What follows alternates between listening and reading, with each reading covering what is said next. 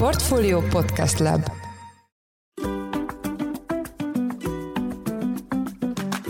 Sziasztok! Ez a Portfolio Business Podcast legújabb adása, ami ma a Continental Magyarország támogatásával jelenik meg. Én Gergely András vagyok, a műsor mai házigazdája. Az adásban szó lesz a főbb autóipari trendekről, elektrifikációról, a nemzetközi és magyar beszállítók helyzetéről és a külföldi munkavállalók hazai foglalkoztatásáról is.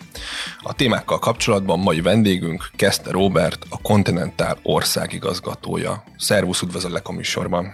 Köszönöm szépen a meghívást, sziasztok! Szerintem elsőként tekintsük át azokat a főbb autóipari trendeket, amik az elmúlt éveket, a közelmúltat meghatározták. Ugye a Continental a világ egyik legnagyobb autóipari beszállítója, és fejlesztési tevékenységet folytat, tehát azt gondolom, hogy maximális rálátásotok van, és első kézből tapasztaljátok a legújabb megmozdulásokat is a piacon.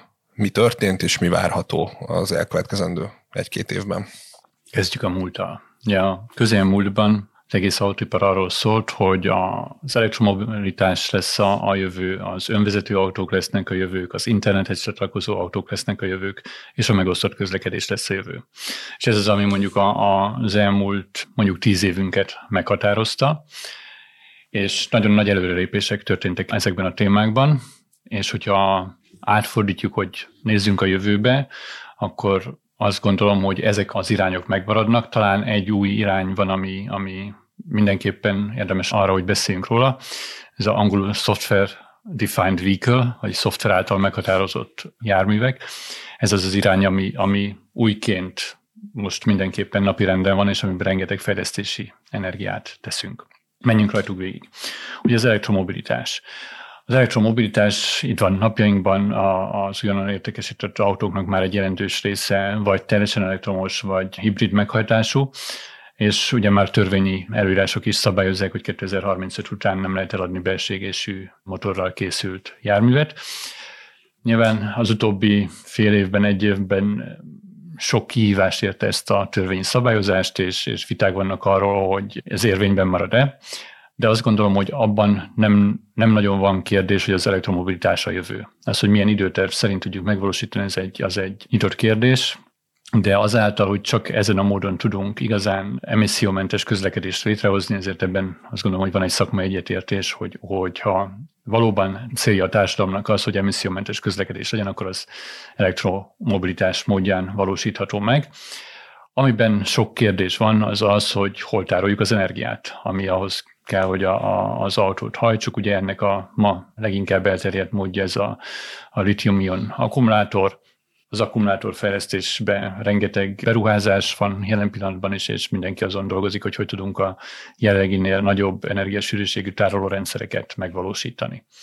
És nyilván ez fogja befolyásolni azt az időtervet, amiről beszélünk, hogyha sikerül egy forradalmi áttöréssel jobb akkumulátorokat megvalósítani, akkor nyilván ez felgyorsítja a bevezetést, ha nem, akkor nyilván ez egy kérdés, hogy tudjuk a vevőknek eladni azt, hogy az autónak a hatótávolsága korlátozott, vagy hogy a töltési idő az még mindig jelentősen nagyobb, mint a belső égésű motoroknál. Az elektromobilitáson kívül itt pár szóval említettél még izgalmas szoftveres újdonságokat, vagy egyáltalán egy paradigmaváltást.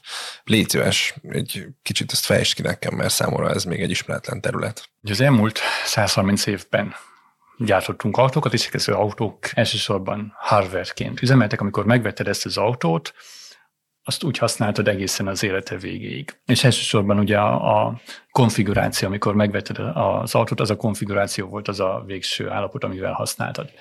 Na jövőben ez változni fog, ugye ez a software defined vehicle, egy szoftver által meghatározott jármű, ami azt jelenti, hogy a jármű működési paraméterei és funkciói közül nagyon sok mindent szoftveres úton tudsz meghatározni. Tehát veszel egy autót, és gyakorlatilag a szoftver konfigurációval tudod beállítani, hogy éppen milyen legyen a teljesítménye, vagy milyen legyen a komfortfokozata, vagy mik azok a funkciók, amiket az autóból használsz, vagy nem használsz.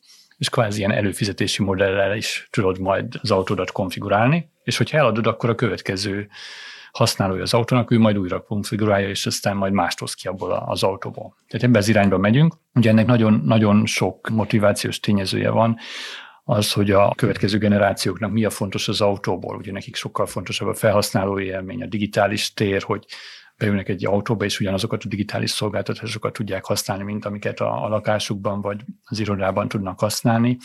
Ugye ez az egyik igény. A másik pedig az, hogy a járművek vásárolói ugye elsősorban flották lesznek, és már ma is egyébként a világ sok részén a flotta vásárlások jelentősebbek, mint az egyéni vásárlások, és nyilván a flottáknak is ez egy igénye, hogy ők maguk tudják akár az élettartam során is konfigurálni az autókat. Úgyhogy ez lesz a nagy változás, hogy egyre inkább el tudunk abba az irányba, hogy a jármű értékét a benne működő szoftver határozza meg.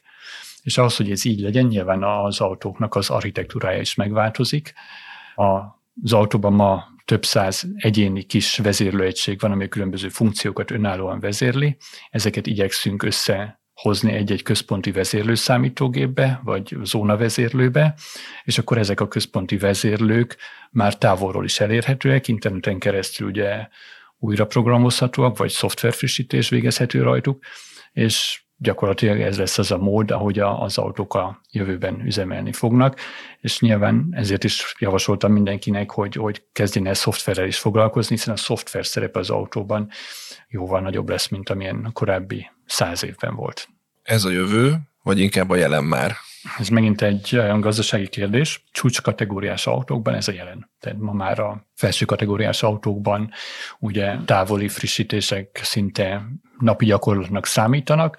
Nyilván alsó kategóriás autókban, amik még a hagyományos architektúrában készültek, még be kell menni a szervizbe azért, hogy egy szoftverfrissítést elvégezzünk, de ahogy fejlődik a technológia, és ahogy jönnek ki az újabb generációk, azt gondolom, hogy ez lesz az általános irány, hogy központi számítógép az autóban, és ekköré a számítógép köré épül föl gyakorlatilag az a hardware, aminek a jelentősége egyre kisebb lesz. Az elmúlt évek egyik legizgalmasabb témája az európai autóipar számára a kínai márkák európai térnyerése, elsősorban az elektromos modelljeikkel. Nem csak kereskedésekben lehet kapni ezeket az autókat, hanem hamarosan gyártani is fogják. A BYD Magyarországon, a Szegeden fogja felépíteni az első európai üzemét. Mennyire van félnivalója az európai autóiparnak a kínai autóktól? Ez a kérdésem egyik fele. A másik pedig, hogy egy olyan nagy globális fejlesztő és beszállító, mint a Continental, hogyan tud, hogyan szeretne, hogyan akar bekapcsolódni adott esetben a kínai fejlesztésekbe, mennyire kell adott esetben egy ilyen technológiai protekcionizmussal találkozni az esetükben. Ott kezdeném, hogy a kínai gyártók nem Európában nyernek teret, hanem a globális autóiparban nyernek teret, és leginkább a saját hazai piacokon. Hiszen a kínai piacot az elmúlt évtizedekben az európai gyártóknak a közös vállalatai vagy vegyes vállalatai azok, akik dominálták, és ezt a dominanciát törik meg elsősorban a hazai piacon a kínai gyártók, és a hazai piacon szerzett tudásukkal, tapasztalatukkal és gazdasági erejükkel lépnek ki a nemzetközi piacra. Tehát ez a folyamat nem azzal kezdik, hogy ők szeretnék Európát meghódítani, mert először meghódítják a saját hazai piacukat, és aztán nyilván a felépített kapacitásaik használata érdekében jönnek majd aztán tengeren túlra is az ő szempontjukból. És azt látjuk, hogy a technológiaváltás, tehát a belső égésű motorokról az elektromobilitásra való átállás, ez nagyon nagy segítség nekik, hiszen ők nem járták végig azt az utat, hogy kifejlesztenek egy nagyon-nagyon szofisztikált belső égésű motort és az arra épülő járművet, hanem ők rögtön az elektromobilitással kezdték. Nyilván emögött voltak állami támogatások, állami incentívák, és van egy olyan ökoszisztéma Kínában, ami ezt jelentősen támogatja. Rengeteg elektromos autógyártó van Kínában, a nevüket sem tudjuk a legtöbbnek. Nyilván ez egy piaci folyamat, ahogy ez majd konszolidálódik és kitisztul, de azt kell, hogy mondjuk, hogy a saját szakmájukban nagyon jók és sikeresek ezek a cégek, vagy közülük sok. És akkor eljutottunk oda, hogy ők elérték azt a fejlettségi szintet, hogy most már tudnak exportálni, és tudnak Európa fele is jönni, és jönnek is. Ugye mi, mint beszállítóipar, és beszéltek a saját cégem és az egész beszállítóipar nevében is, nekünk ők egyenrangú vevőink bárki mással. Tehát mi nem teszünk különbséget a közt, hogy mi a vevőnknek a háttere, hogy honnan jött, milyen múltal rendelkezik. Mi egy lehetőséget látunk ebben, ugyanúgy törekszünk nekik is beszállítóik lenni, mint a hagyományos járműipari vállalatoknak is, és ebben egyértelmű lehetőséget látunk. Ugyanakkor azt is el kell mondanom, hogy ez azért egy nehéz pálya, hiszen ők otthon, saját ökoszisztémájában, saját beszállítóikkal dolgoznak együtt, preferáltan, és ahogy jönnek majd Európában, nyilván megpróbálják hozni a saját beszállítói hálózatukat is, tehát nekünk ez egy extra kihívás lesz itt az európai játéktéren, hogy megőrizzük azt a vezető pozíciónkat, amit a hagyományos autógyáraknál élvezünk, hogy ezt az új autógyártóknál is el tudjuk érni. És sikerülni fog? Én nem látok a jövőbe. Ami rajtunk múlik, azt megtesszük, viszont ahogy mondtam, azért itt hozzá kell szoknunk ahhoz, hogy ezek az új járműgyártók, ezek egy teljesen más filozófiával dolgoznak, és teljesen más, mondjuk úgy, hogy gondolatmenettel végzik a munkájukat. Ők elsősorban a szórakoztató elektronikából, vagy az egyéb elektronikai iparból jönnek, és onnan lépnek át a járműgyártásba, és ezért hozzák azt a filozófiát, amit a szórakoztató elektronikában alkalmaznak, ahol nagyon gyorsak az életciklusok, nagyon rövidek a fejlesztési ciklusok, minden a gyorsaságon múlik, a piacra lépés sebességén, és itt bizony nekünk még vannak kihívásaink, hogy a jól megszokott hosszú fejlesztési ciklus, hosszú validáció folyamatot, azt hozzáigazítsuk az ő szupergyors működési módjukhoz. Szerintem a 2030-ról egy kicsit még beszéljünk bővebben, ugye rendkívül diplomatikusan fogalmaztál, hogy értékkihívások, mind a dátumot, mind magát a szabályozást.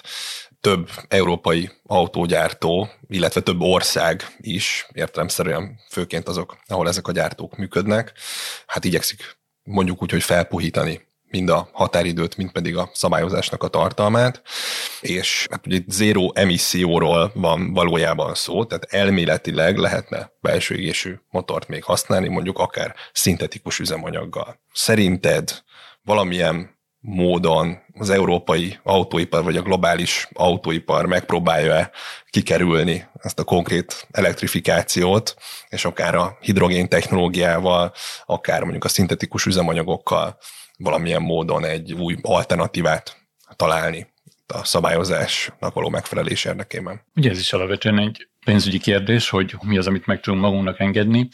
Ugye az, hogy kifejleszünk egy alternatív technológiát, mondjuk a hidrogénes technológiát, tényleg a jelenleginél nagyobb mértékben elterjesszük, erre is rengeteg fejlesztési energiát kellene, hogy költsön az autóipar, és én azt látom, hogy erre most nincs akkora nagy hajlandóság. Ugye van egy-két autógyár, aki kínál ma is ilyen technológiát, de nyilván annál a technológián is ugyanúgy megvan az a kérdés, hogy honnan lesz töltési infrastruktúra, ki finanszíroz ezt a töltési infrastruktúrát, és nem tudunk párhuzamosan mindent finanszírozni, nem tudjuk kiépíteni az elektromobilitást, meg még a hidrogénes infrastruktúrát is, tehát el kell dönteni, hogy melyik irányba megyünk, és azt gondolom, hogy ez a döntés jelen pillanatban egyértelműen az elektromos áram és az akkumulátorban tárolt energia irányába mutat.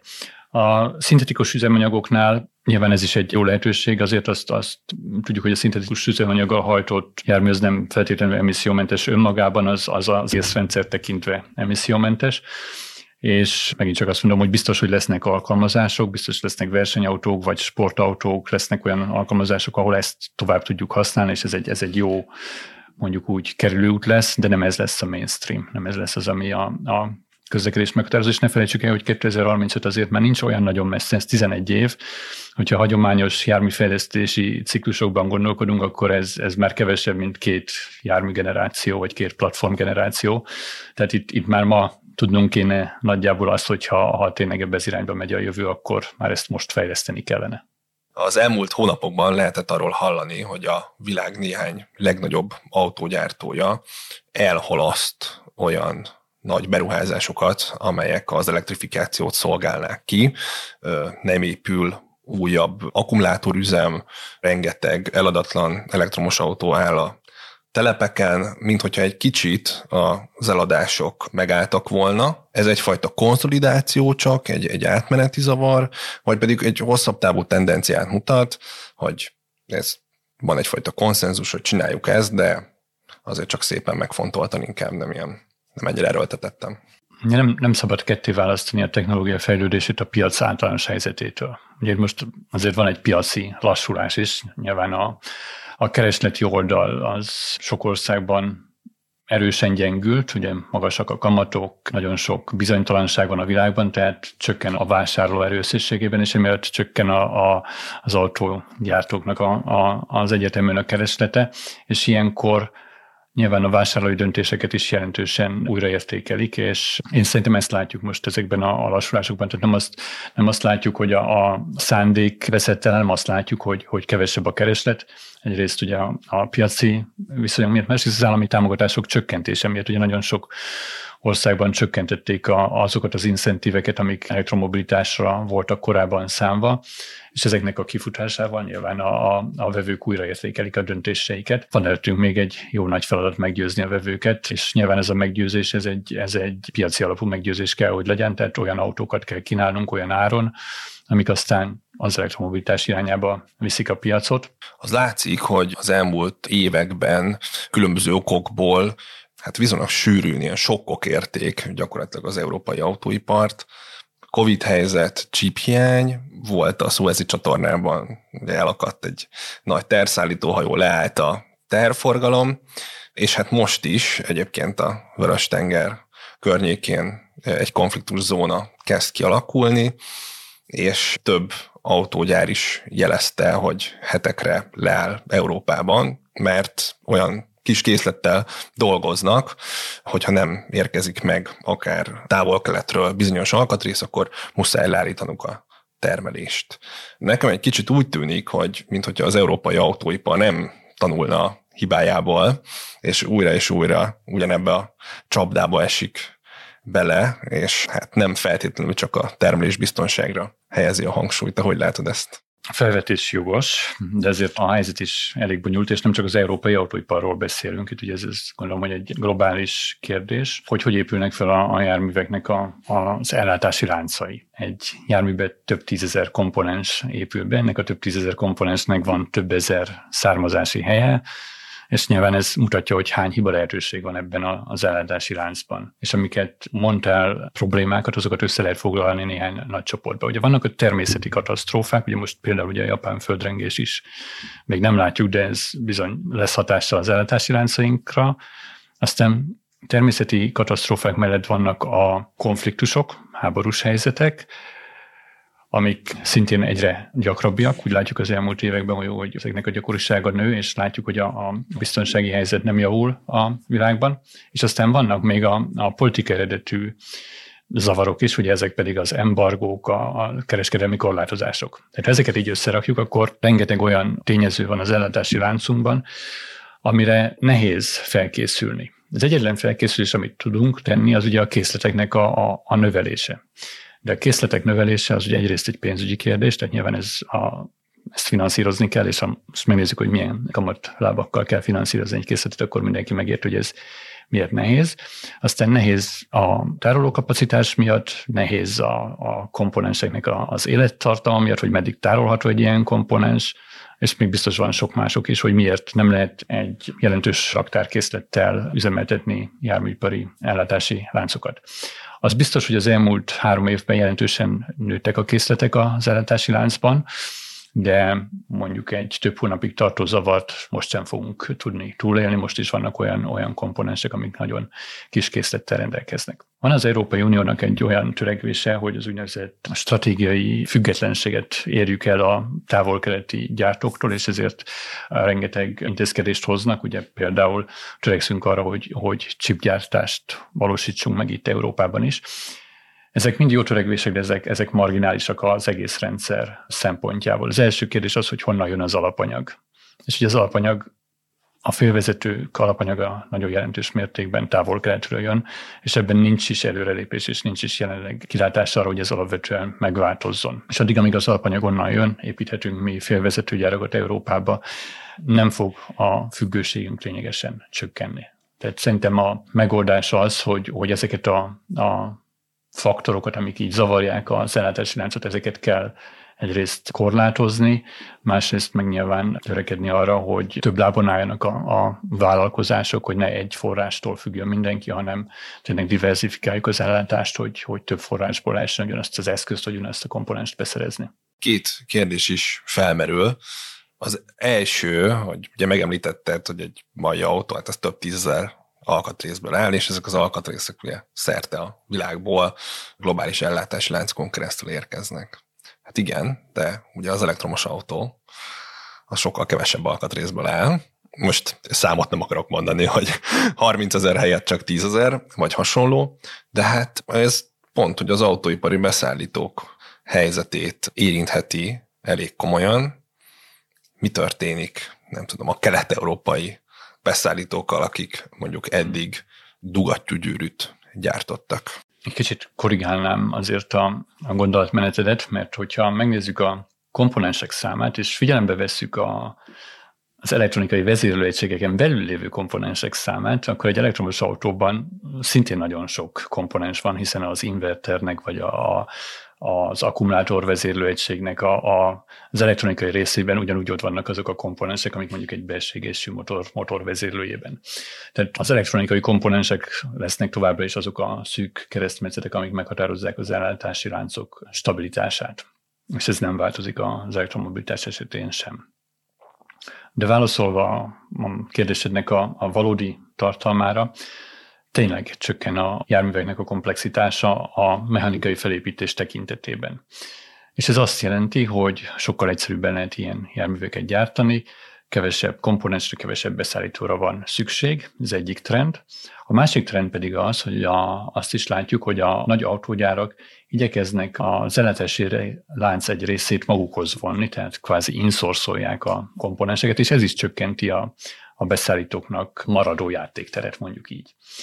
És ez egy nagyon nehéz helyzet, a beszállítóipar ebből a szempontból nehéz helyzetben van, mert folyamatosan küzdenünk kell egyrészt az elektromobilitásra való átállással, másrészt pedig a szűkülő kereslettel. És akkor ehhez jön még egyébként az európai piac általában nehézkes helyzete, és akkor megértjük, hogy miért vannak az európai autóipari beszállítók nehéz helyzetben jelenleg. Említetted, hogy ugye van egy olyan európai törekvés, hogy próbáljuk azon ellátást erősíteni, és a távol-keletről visszahozni Európába a gyártást. Ebből a törekvésből tud profitálni ez a kelet-közép-európai régió, aminek mi is tagja vagyunk?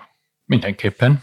Természetesen, hiszen Európán belül azért az egyértelmű, hogy a közép-kelet-európai régió az a kigyártás szempontjából a legattraktívabb költségstruktúrával rendelkezik, és nálunk ide a költség az egyik nagyon fontos döntési szempont, és a másik pedig hogy a munkaerő rendelkezésre állása. Na, ebből a szempontból már nem állunk jól. Tehát nekünk jó a költségstruktúránk, viszont nem tudunk megfelelő munkaerőt biztosítani ezeknek a visszatelepülő vagy ide települő gyáraknak, akkor az azért egy probléma lesz. És azt is kell, hogy mondjam, hogy azért a kelet-európai költségtrend, ugye azért az elmúlt 30 évben eléggé megdrágultunk, ahhoz képest ahonnan indultunk, és azért most már Dél-Európához elég közel állunk költség szempontjából, tehát azért most már nem mondhatjuk azt, hogy Közép-Kelet-Európa az egyetlen reális alternatívája a visszatelepülő gyártásoknak, hogy ide jöjjenek. Versenyhelyzet van, ebben a versenyben kell egyrészt a költségekkel, másrészt pedig a szakértelemmel és a munkatársak rendelkezésre állásával versenyeznünk. Erről minden bizonnyal fogunk még beszélni, de egy picit kanyarodjunk még vissza az előző témához, a beszállítók helyzetéhez. Ugye a magyar gazdaságnak egy nagyon hangsúlyos szegmensét jelentik azok a nagyon jó minőségben termelő, megbízható KKV-k, akik hát tier 1-es, 2-es beszállítóként ugye vesznek részt az autóipari termelésben. Ebben az átállásban, ebben a megváltozott és talán kicsit kedvezőtlenebb helyzetben, mondjuk egy olyan világcég magyarországi vezetőjeként mit tudnál nekik mondani, hogy hogyan vegyék fel a versenyt, megijedjenek, ne ijedjenek, milyen stratégiát válasszanak? Ezért a magyar járműiparnak a döntő többsége az nem KKV. Tehát a magyar járműipar jelentős részben multinacionális váltóknak a Magyarország irányvállalatából áll, és őket ugyanúgy érinti ez az átállás. Tehát nem csak arról van szó, hogy a KKV szektor áll szemben egy problémával, hanem a teljes magyarországi járműgyártás áll szemben egy problémával, és ugye a magyar társadalom számára ez is egy probléma lesz, hogy az itt lévő multinacionális vállalatoknak nem sikerül ez az átállás. De hogy kérdésedre válaszoljak, mit tudok tanácsolni a KKV-knak? Nyilván azt tudom tanácsolni, hogy innováljanak. Itt az egyetlen menekülés út az előre való menekülés. Ugye az üzleti stratégia, hogy ők lesznek az utolsók, akik majd még kiszolgálják mondjuk a belségésű motorra épülő járműgyártást, az nem nagyon tud sikeres lenni, az azt jelenti, hogy egyre csökkenni fog a piacuk, és egyre élesebb lesz a verseny. Lehet, hogy aztán majd a végén sokkal jobb árréseket tudnak elérni, mert már csak ők lesznek az utolsók, de nyilván az a méretüket azért jelentősen csökkenteni fogja. Úgyhogy azt gondolom, hogy mindenkinek innoválnia kell, mindenkinek meg kell találni azt a piaci részt, ahova be tud lépni és át tudja állítani a korábban belségésű motorokhoz, vagy a velük szerelt járművekhez készített termékeit. És nem kell, hogy feladják a belségésű termékeket, belségésű motorokhoz készülő termékeket, azokat lehet szépen tovább futtatni, de nyilván az innovációs erejüket ne arra fordítsák, hanem fordítsák arra, hogy új termékeket, új piacokat találnak. Másrészt fordítsák az energiákat arra, hogy a hatékonyságukat javítsák. Ugye rengeteg statisztika van arról, hogy a magyar gyártóiparnak a hatékonysága az még kívánnivalót hagy maga után. Ebben a hatékonyságban azért vannak tartalékok, és ha ezeket a tartalékokat ki tudják használni, akkor az ott felszabaduló pénzügyi forrásaikat tudják az innovációra fordítani. Úgyhogy szerintem ez az egyetlen út előre. Mindenkinek javaslom, hogy kezdjen el szoftverrel foglalkozni. Tehát azt gondolom, hogy a jövő egyértelműen abban az irányba mutat, hogy a termékeink azok valamilyen szoftvert tartalmaznak, még akkor is ezek nagyon egyszerű termékek. Úgyhogy azt gondolom, hogy a több lábon állás jegyében, aki tud, vagy akinek erre lehetősége van, az foglalkozzon szoftverfejlesztéssel. Már az innovációról beszélünk, ugye a Continental megkapta az év K+F beruházója címet, vagy elismerést, és ennek kapcsán szerintem érdemes lenne egyébként a vállalat magyarországi jelenlétét jobban áttekinteni. Innovációs tevékenységet végeztek, fejlesztő csapatokat építettetek, és építetek gondolom még a jelenben is, és klasszikus gyártói tevékenységet is végeztek. Légy szíves, vázolt föl nekünk, hogy pontosan hogy néz ki a Continental Magyarország. Magyarországon igen jelentős piaci részesedéssel vagyunk jelen, és van egy komoly brancskereskedő központunk itt Budapest mellett Budaörsön, és ők azok, akik mondjuk úgy, hogy kívülről leginkább látható tevékenységünk. Gumiabroncskereskedés mellett foglalkozunk gépjárművekhez, elektronikák és szenzorok gyártásával. Ezt Budapesten és Veszprémben tesszük, ahol 2 gyárunk van. 2 gyárban összesen körülbelül 4000 munkatársat foglalkoztatunk, és azt gondolom, hogy az európai autóipar egyik nagyon fontos része ez a magyarországi operációnk. A termékportfólió ezeknek a gyáraknak nagyon modern. Azt gondolom, hogy a beszélgetésünk elején elmondott trendek közül a legtöbbet kiszolgáljuk magyarországi termékekkel, akár járműbiztonság, akár utaskényelem, akár internetre csatlakozó technológiák területén vannak nagyon jó példáink, de mondjuk akkumulátorszenzorokat is gyártunk a veszprémi gyárunkban, úgyhogy ebből a szempontból jól állunk. A járműipari szektorunkban van 2 fejlesztőközpontunk is Magyarországon. Az első, amit történelme még először nyitottunk meg, ugye ez a veszprémi fejlesztőközpontunk, ahol körülbelül 700 munkatársunk foglalkozik azzal, hogy az általunk gyártott fékvezérlő elektronikáknak a szoftverét fejleszték. Ugye ez a szoftver, ami a féknek és a jármű menet dinamikájának a működtetéséért felel. Tehát vannak szoftverfejlesztő kollégáink, illetve vannak projektmenedzsereink, akik ezeknek a termékeknek a vevői projektjeit menedzselik. Emellett foglalkozunk szenzorfejlesztéssel is, illetve kisebb mértékben gyakorlatilag mindenfajta mérnöki szolgáltatást nyújtunk vevőinknek. Ez a veszprémi fejlesztési központunk, akit egyébként ma már Balaton-Árendének hívunk. Ugye ez a tavalyi év egyik nagy változása, hogy működésünket Veszprém központtal, de kiterjesztettük az egész régióra, hiszen a rugalmas munkavégzés lehetősége azt gondolom, hogy a Balaton felvidéki régiót nagyon attraktívá teszi a fejlesztő kollégák számára, úgyhogy igyekszünk ezt a lehetőséget mindenkinek biztosítani, és Balaton Felvidék fejlesztési központjáként tovább működni. És akkor 2018-ban megnyitottuk Budapesten a mesterséges intelligencia fejlesztő központunkat, ami azóta nagyon szépen növekedett, hogy az elmúlt 5 évben elértük a 300 munkatárs létszámot, és tovább növekszünk, idén is vannak ambiciózus növekvési terveink, és már nem csak mesterséges intelligenciákkal foglalkozunk ebben a fejlesztőközpontban, hanem applikációfejlesztéssel és projektmenedzsmenttel is. Ugye ezek a rendszerek az önvezető technológiáknak az alapját képezik. Ugye elsősorban kamerarendszerekre fejlesztünk algoritmusokat, amik mesterséges intelligencia alapon segítenek a környezet észlelésében, és nyilván az észlelt környezetnek az információ alapján születnek meg azok a döntések, amik aztán az önvezető jármű irányítását végzik. Ez az autóipari szektorunk. És akkor van a ContiTech, a gumipari szektorunk, amelynek 4 gyára van Magyarországon, ugye sorrendben Makón, Szegeden, Nyíregyházán és Vácon.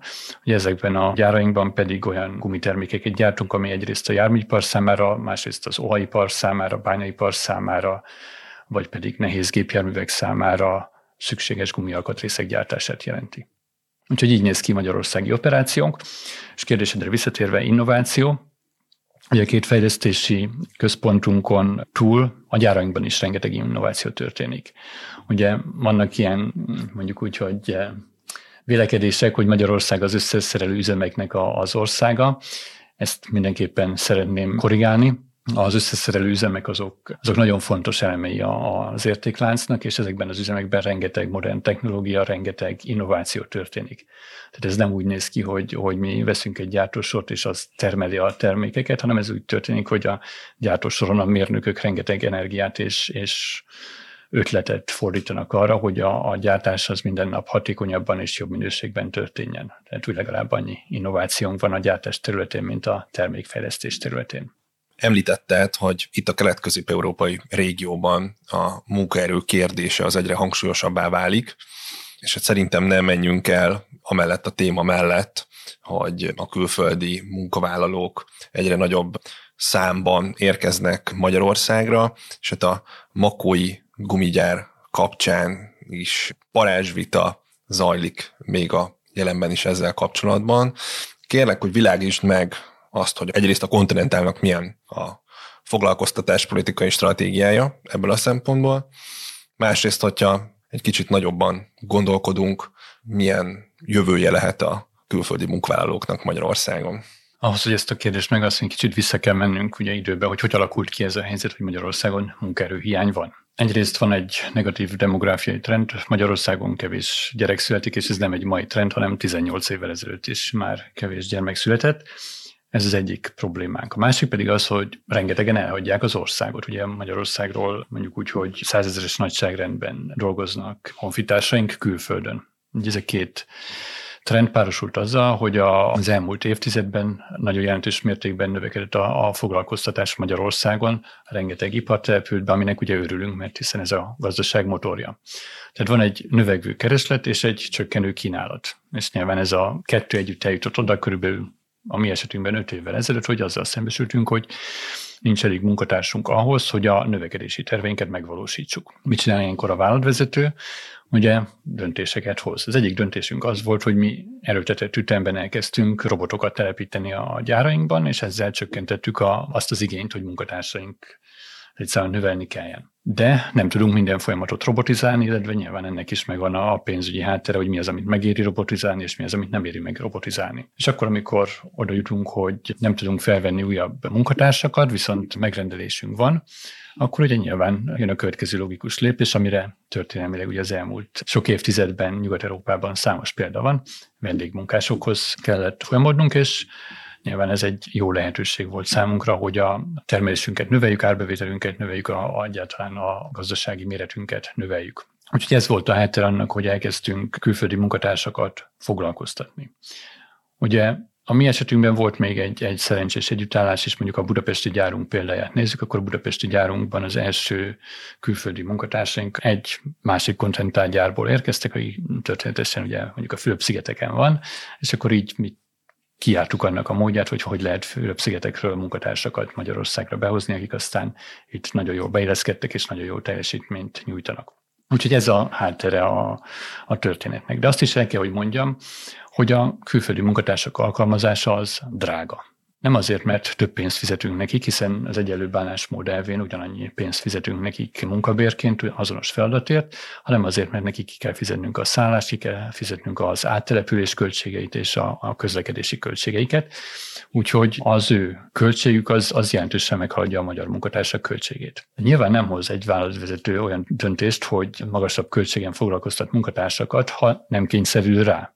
Tehát nekünk ez egy üzleti döntés, hogyha találunk magyar munkatársat, akkor magyar munkatárssal dolgozunk, ha pedig nem találunk magyar munkatársat, akkor kénytelen vagyunk egy külföldi munkatársal betölteni azt a pozíciót. És ugyanakkor azt is el kell, hogy mondjam, hogy ez a magyar munkatársainknak valójában jó, hiszen hogyha nem tudnánk betölteni ezeket az állásokat, akkor vissza kellene, hogy mondjunk megrendeléseket. Márpedig, ha visszamondunk megrendeléseket, akkor abban a pillanatban a magyar munkatársainkra sem lesz már szükségünk. Tehát nyilván ez egy kényszerű együttélés, ami mindenkinek jó, magyar munkatársaknak jó, mert tudjuk a foglalkoztatást magas szinten tartani, külföldi munkatársaknak jó, mert nyilván azért jönnek ide, hogy pénzt keressenek, és aztán ebből a pénzből otthon maradt családjukat támogassák. Tehát ez az alaphelyzet. És addig, ameddig növekszik a piac, addig minden rendben van, hiszen akkor fent tudjuk tartani a magyar munkatársak foglalkoztatását, és fent tudjuk tartani az itt lévő külföldi munkatársak foglalkoztatását. A problémák akkor kezdődnek, hogyha valamilyen oknál fogva csökken a munkaerőigény a gazdaságban, és mondjuk valakinek kapacitást kell csökkenteni. Ugye, és akkor erről szóljanak a politikai vita, hogy egy adott helyzetben, amikor egy vállalatnak kapacitást kell csökkentenie, akkor milyen alapon hozza meg azt a döntést, hogy kitől válik meg. És ugye a vállalatvezetők itt is racionális döntést hoznak, és azt mérlegelik, hogy melyik esetben tudok tovább működni megfelelő hatékonysággal és megfelelő pénzügyi eredményekkel. Úgyhogy nyilván racionális döntés, hogy a drágább munkavállalóktól, külföldi munkavállalóktól szabadulunk meg először, és utána üzemelünk tovább a csökkentett létszámmal. Ennek abban az esetben van gátja, hogyha a külföldi munkavállalók lényegesen nagyobb teljesítményt nyújtanak, mint a magyar munkavállalók. Tehát, hogyha van egy látható teljesítménykülönbség a külföldi munkavállalók és a magyar munkavállalók közt, akkor nyilván racionális döntést tud az lenni, hogy megtartjuk a jól teljesítő külföldi munkatársat, és a kevésbé jól teljesítő hazai munkatársat vagy magyar munkatársat bocsátjuk el. És nyilván ezek egyedi döntések, itt nincsenek kollektív döntések, nincsenek olyan döntések, hogy akkor most minden magyart elküldünk, és minden külföldit megtartunk, vagy fordítva minden külföldit elküldünk, és minden magyart megtartunk, hanem ezek egyedi döntések, egyedi teljesítmények alapján, és ezért nagyon fontos, hogy mindenki gondolkodjon el azon, hogy versenyképes ő önmagában, hogy ő, mint munkatárs, megtette mindent azért az elmúlt években, hogy szaktudását napra készen tartsa, hogy szorgalmasan dolgozzon, hogy fitten tartsa magát. Ezek azok a szempontok, amik a végén dönteni fognak, mert ha nem, akkor nyilván jön valaki, aki nála jobban teljesít, és azt fogjuk mondani, hogy köszönjük szépen, és függetlenül a nemzetiségétől. Nálunk alapvetően azt gondolom, és beszéltek az egész ipar nevében, nincs szerepe annak, hogy kinek milyen a nemzetisége. Mi ezt teljesen egyenrangúan kezeljük, ugyanúgy bánunk a magyar munkatársainkkal, mint a külföldi munkatársainkkal. Nyilván van egy társadalmi elkötelezettségünk is, tehát ha lehet, akkor kedvezünk a magyar munkatársainknak, de nem lehet emögé elbújni. Tehát nem lehet amögé elbújni teljesítmény szempontjából, hogy én magyar vagyok, és ezért tőlem fogadjatok el gyengébb teljesítményt is. Ez valószínűleg nem fog működni egyetlen vállalatnál sem. Mindenkinek törekednie kell a saját egyéni versenyképességére is. Hogyha egy kicsit a jövőbe tekintünk, akkor milyen terveitek vannak a továbbiakban Magyarországon? Most legyen akár szó egyébként a makói gumigyárról, de inkább talán stratégiai kérdésekre lennék kíváncsi. A makói gumigyár helyzete. Ugye beszélgetésünk első felében beszéltem már arról, hogy merrefele megy a járműipar, és Makón az a szerencsétlen helyzet van, hogy belső égésű motorokhoz gyártunk gumitömlőket. Ugye ezek azok a tömlők, amik összekötik a motort a hűtő radiátorral, illetve az utastérfűtést a fűtésrendszerrel. És nyilván a belső égésű motorok iránti keresletcsökkenés, és különösen a dízelmotorok iránti keresletcsökkenés jelentős mértékben érintette a makói gyárunkat, tehát az elmúlt években itt csökkenteni kellett a kapacitásunkat, illetve nyilván a gyár jövő is ebből a szempontból folyamatos nyomás alatt van, hiszen a belső égésű motorok, ahogy mondtam, 2035 után már jelenlegi állás szerint nem lesznek. Úgyhogy a makói gyárban küzdünk azért, hogy sikerüljön új technológiákat meghonosítanunk, és vannak már jó példák, hogy gyártunk már elektromos járművekhez is tömlőket, de nyilván ez a volumennek egy kis része jelen pillanatban, és ez a feladat, ami a makói gyárunk előtt áll, hogy ezt a technológiaváltást sikeresen megvalósítsuk, és új termékeket, új piacokat nyerjünk. Nincs könnyű helyzetben a csapat, hiszen erős a verseny a piacon, hiszen mindenki, aki korábban belső égésű motorok számára gyártott ezeket a terméket, most mindenki ugyanezt a folyamatot járja végig, és azt is kell, hogy mondjam, hogy a versenytársaink jók, és olyan országokban vannak, ahol esetleg a bérköltség az mondjuk alacsonyabb, mint Magyarországon. Tehát nekünk ezzel kell megküzdeni. Na és ebben a helyzetben, ahol egy ilyen nagy kihívással küzd a csapat, arra van szükség, hogy mindenki egy irányba menjen, mindenki közösen a jövő építésén dolgozzon. És ezért is fontos, hogy a munkatársaink megértsék azt, hogy a cégvezetése az a vállalat jövőért dolgozik, és ebben számítunk nyilván a munkatársainkra, és számítunk az ő elkötelezettségükre, az ő kreativitásukra. És hogyha a cégvezetésének arra kell fordítani az energiáját, hogy háborúskodik, hogy megpróbál békét teremteni egy kevésbé békés környezetben, akkor nyilván ez az energia hiányzik abból az erőfeszítésből, amit a gyár jövőért kell, hogy tegyünk.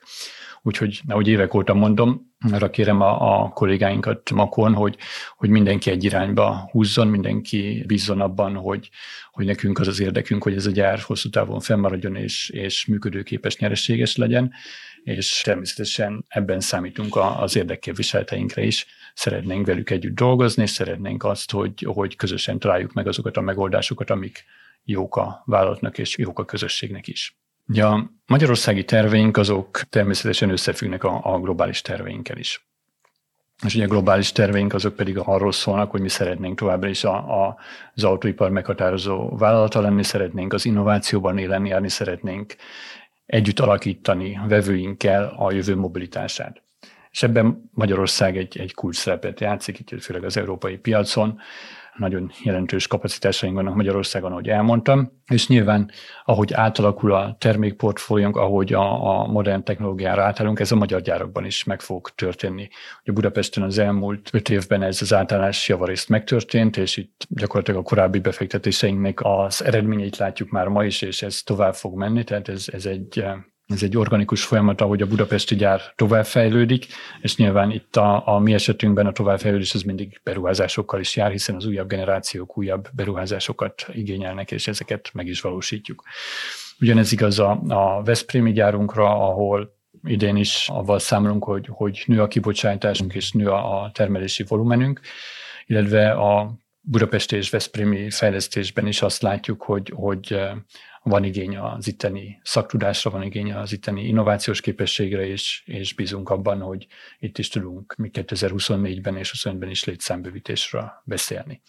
Azt nem ígérem, hogy az év K+F beruházója címet idén is elnyerjük, hiszen nyilván látjuk, hogy a piacon azért vannak igen erős versenytársaink, akik új R&D beruházásokat hoznak, de nem is ez a cél, nem az a cél, hogy ebben a versenyben elsők legyünk, hanem az a cél, hogy a vevőinket minden jobb termékekkel kiszolgáljuk, és hogy stabil foglalkoztatást tudjunk biztosítani a munkatársainknak. A többi területen nyilván a gumiabroncskereskedésről azt kell, hogy mondjam, hogy követjük a piacot, nyilván mindent megteszünk, hogy a keresletet generáljuk, és jó termékekkel jelenjünk meg a piacon, csak említésképpen szeretném elmondani, hogy mi vagyunk az elsők a piacon, akik teljes mértékben újrahasznosított anyagokból gumiabroncsot kínálunk a piacon. Tehát ez azt gondolom, hogy egy olyan vevő rétegnek, akik hajlandóak arra áldozni, hogy a környezetükért valamit tegyenek, ez egy nagyon fontos innováció. Úgyhogy jövünk ezekkel a termékekkel a gumiabroncskereskedési részlegünkön. A ContiTechnél pedig ugye nagyon széles a termékpalettánk, itt általánosságban nehéz irány mutatni. Az olaj- és gázipar számára készített termékeinknél nagyon nagy a piacigény, és ott növekedést látunk, ez elsősorban a szegedi gyárunkat érinti. Ugyancsak pozitívak a kilátásai a nyíregyházi gyárunknak, ahol ugye elsősorban ipari járművek számára gyártunk gumitermékeket.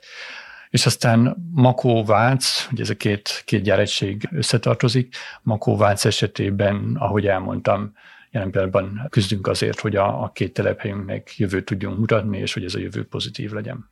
Bízunk benne, hogy így lesz. Köszönöm szépen, Róbert, hogy a rendelkezésre álltál ma.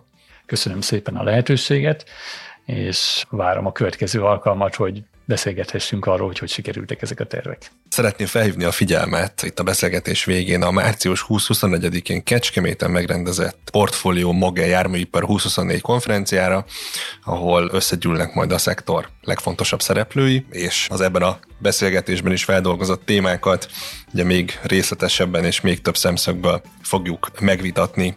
Hogyha felkeltette az érdeklődéseteket ez a rendezvény, akkor látogassatok el a portfolio.hu/rendezvények oldalra, ahol minden részletet megtaláltok. Ez volt a Portfolio Business Podcast legfrissebb adása, ami ma a Continental Magyarország támogatásával készült. Ha tetszett a műsor, iratkozz fel a Portfolio Podcast csatornájára a nagyobb podcast platformokon, hogy mindig időben értesülj az új epizódokról. Hamarosan új adással jelentkezünk, addig is minden jót kívánunk, sziasztok!